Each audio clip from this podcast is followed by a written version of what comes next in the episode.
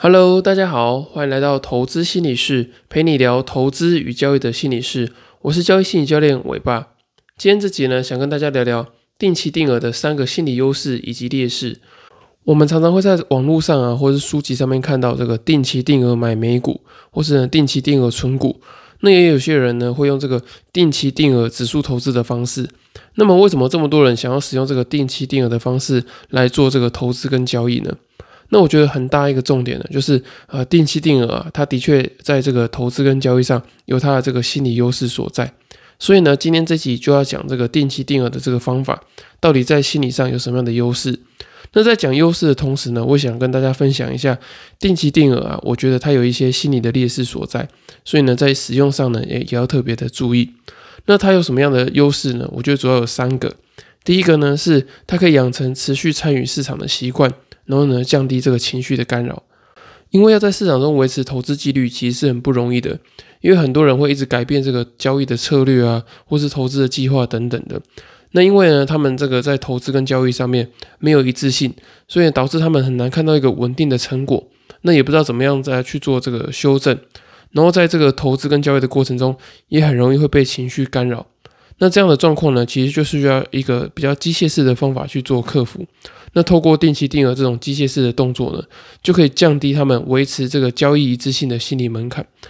那其实维持一致性呢，不管是对于投资或是交易来说，都是非常重要的。因为呢，你如果你的想法一直三心二意啊，然后不断的看到这个涨，然后就想要去追涨，然后看到跌呢，就想要呃恐慌的卖出，那其实你很难去做你这个呃投资跟交易计划的这个呃定定以及修正，那你也难去有效的去执行它。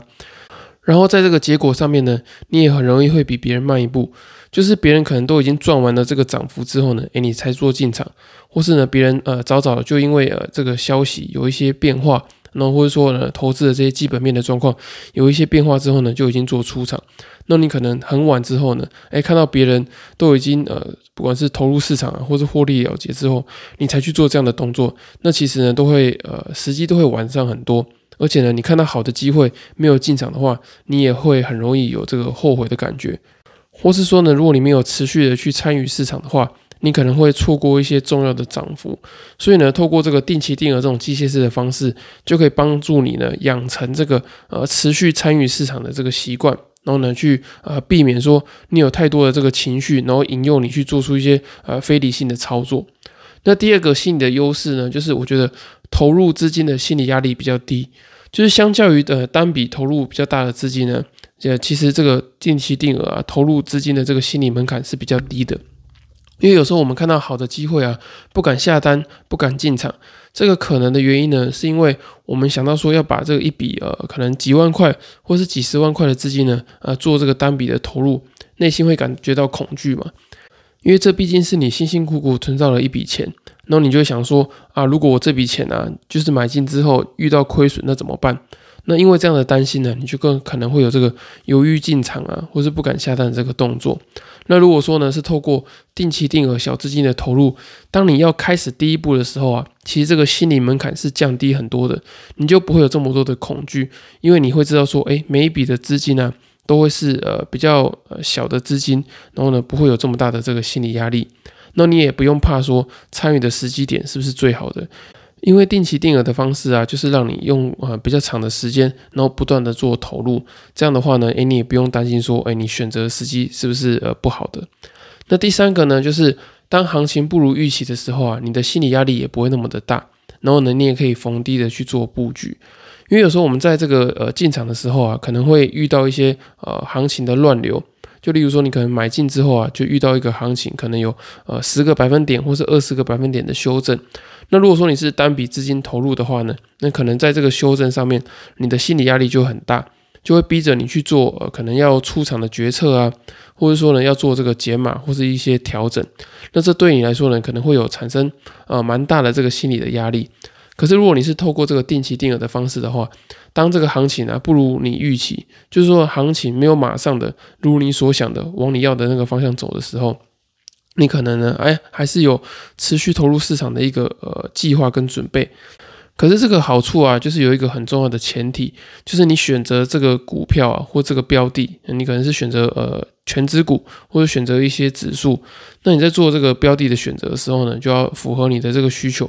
不然你一旦选到一个不好的标的，或是不符合你需求的标的，这个定期定额啊是没有办法帮你扭转这个呃整个呃不好的这个局势，它只能呢协助你去分批的做买进，它没有办法能让一只不好的股票到时候呃买买买买到最后呢会变成赚钱，这是比较困难的。那以上三个呢，就是我觉得用定期定额可以有的这个心理的优势。那分享完优势之后呢，我想分享三个我觉得呃可能用定期定额上面会遇到的这个三个心理的劣势。那第一个呢，就是你必须要忍受这个行情好的时候啊，你赚的钱没有比别人多。然后呢，你这个在行情好的时候，你的这个资金爆发率啊，或者说呢，你这个资金的使用的效率也不会比这个单笔投入来得好。那这个呢，我觉得是很多使用定期定额的人会遇到这个心理的劣势。因为当别人呃行情来的时候啊，其实赚的速度是很快的。就是呢，你可能短时间内啊，你可能呃遇到这个好的行情呢。你这个定期定额赚的钱可能只有呃五个百分点或者十个百分点，可是呢，别人可能短期一到两个月内就可以赚十个百分点到二十个百分点，所以我觉得呃使用定期定额的人呢，他必须得要去做这个心理的调试，就是你必须忍受说哦，有些人他在短期的时间里面他赚的钱可能是比你多的，所以你就要必须说服自己说哦，要把这个时间的这个框架拉长到半年一年来检视自己的绩效。那我觉得这对于呃有些人，他可能是有这个金钱焦虑上来讲的话呢，可能会比较辛苦。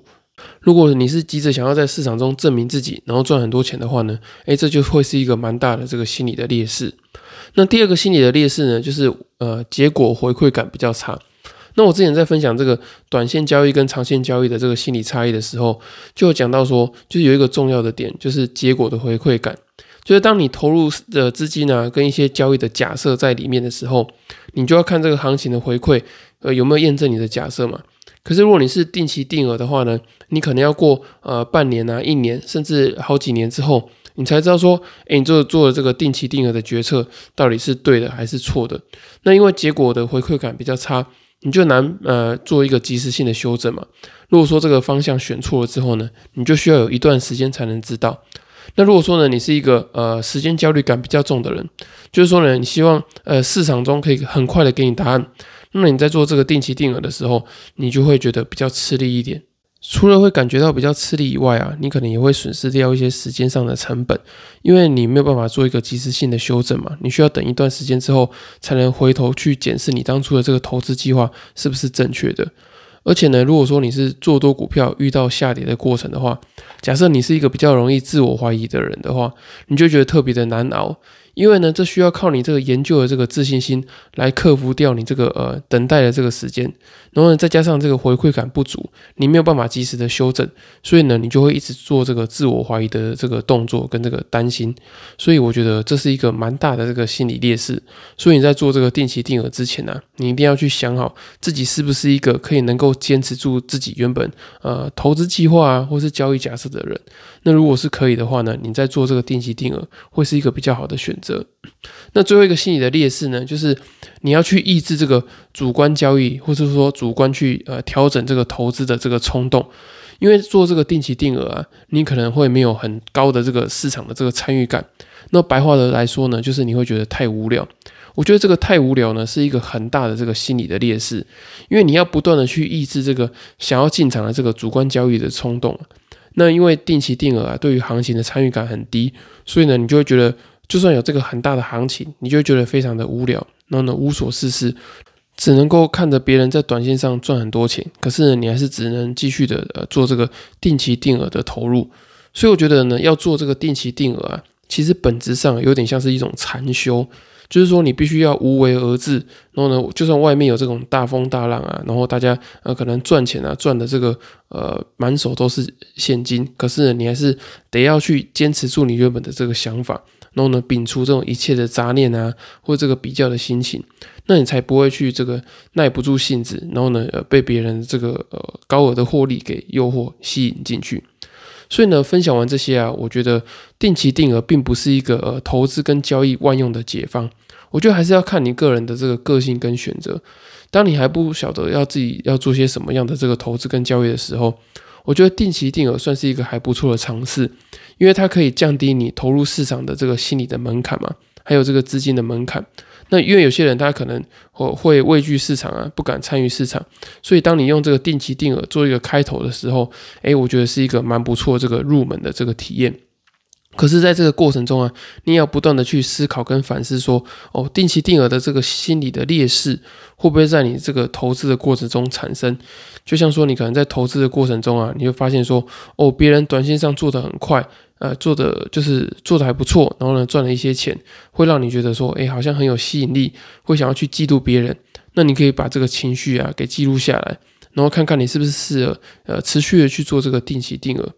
因为我觉得呢，要把定期定额做好啊，反而这个投资的心态、交易的心理状态是最重要的这个关键。如果说呢，你没有办法去呃排除一些杂念啊，或是说呢，在这个行情不如预期的时候，做一些心理的调试啊，或者说去呃减缓你的这个自我怀疑的话。我觉得你可能在这个呃定期定额的过程中啊，你可能中间会做这个中断，就是呃结束这个定期定额。那你前面做的这些努力啊，其实都会白费掉，就是因为你一个这个心理偏差，就是说你可能中间受到一些心理的干扰，你就果断的去结束这个定期定额。我觉得这会是蛮可惜的一个点。所以呢，我觉得呃在做定期定额的人啊，反而更需要加强自己的这个心理的强度啊、心理的弹性等等。那如果说呢，你听完这一集之后，哎，你发现说自己在做这个定期定额上面有一些心理的难关有卡住的话呢，也很推荐你购买我刚出版的新书《在交易的路上与自己相遇》。那在这个书里面呢，我也写下许多你在交易过程中，或者说你在投资的过程中会遇到的这些心理的难题。那相信这些心理的难题呢，你如果在执行定期定额上面，一定也会遇到。那如果说呢，你有这个想要改善这样的状况的话呢，也很欢迎你去看我的新书，我在里面呢讲到许多的自我调试的方法。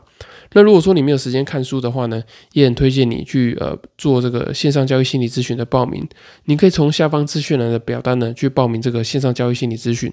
我可以比较快的呢去帮你检视说，哎，你在这个交易的过程中，或者说你在定期定额的过程中遇到什么样的这个心理的问题，那这跟你这个当下的这个心理状态又有什么样的这个关系？我可以比较快的去帮你找出来，然后呢去呃教你怎么样去做这个心理的调试啊，然后克服这样的状况。那如果说呢，你都没有付费的考量的话呢，也很欢迎你透过第二十四集的题目，你可以整理起来之后呢，传讯息或者寄信给我，我可以帮你做一个简易的这个免费的交易心理咨询。好，以上就是今天的内容。那如果说你喜欢的话呢，请帮我到这个 Apple Podcast 跟其他平台给我五星的评价跟留言，我会非常的开心，因为你们的支持呢，就是我持续做这些免费分享最大的动力。那如果说有其他问题的话呢，我会在之后节目再回馈给你们。那祝大家交易跟生活都顺利，我们下次见，拜拜。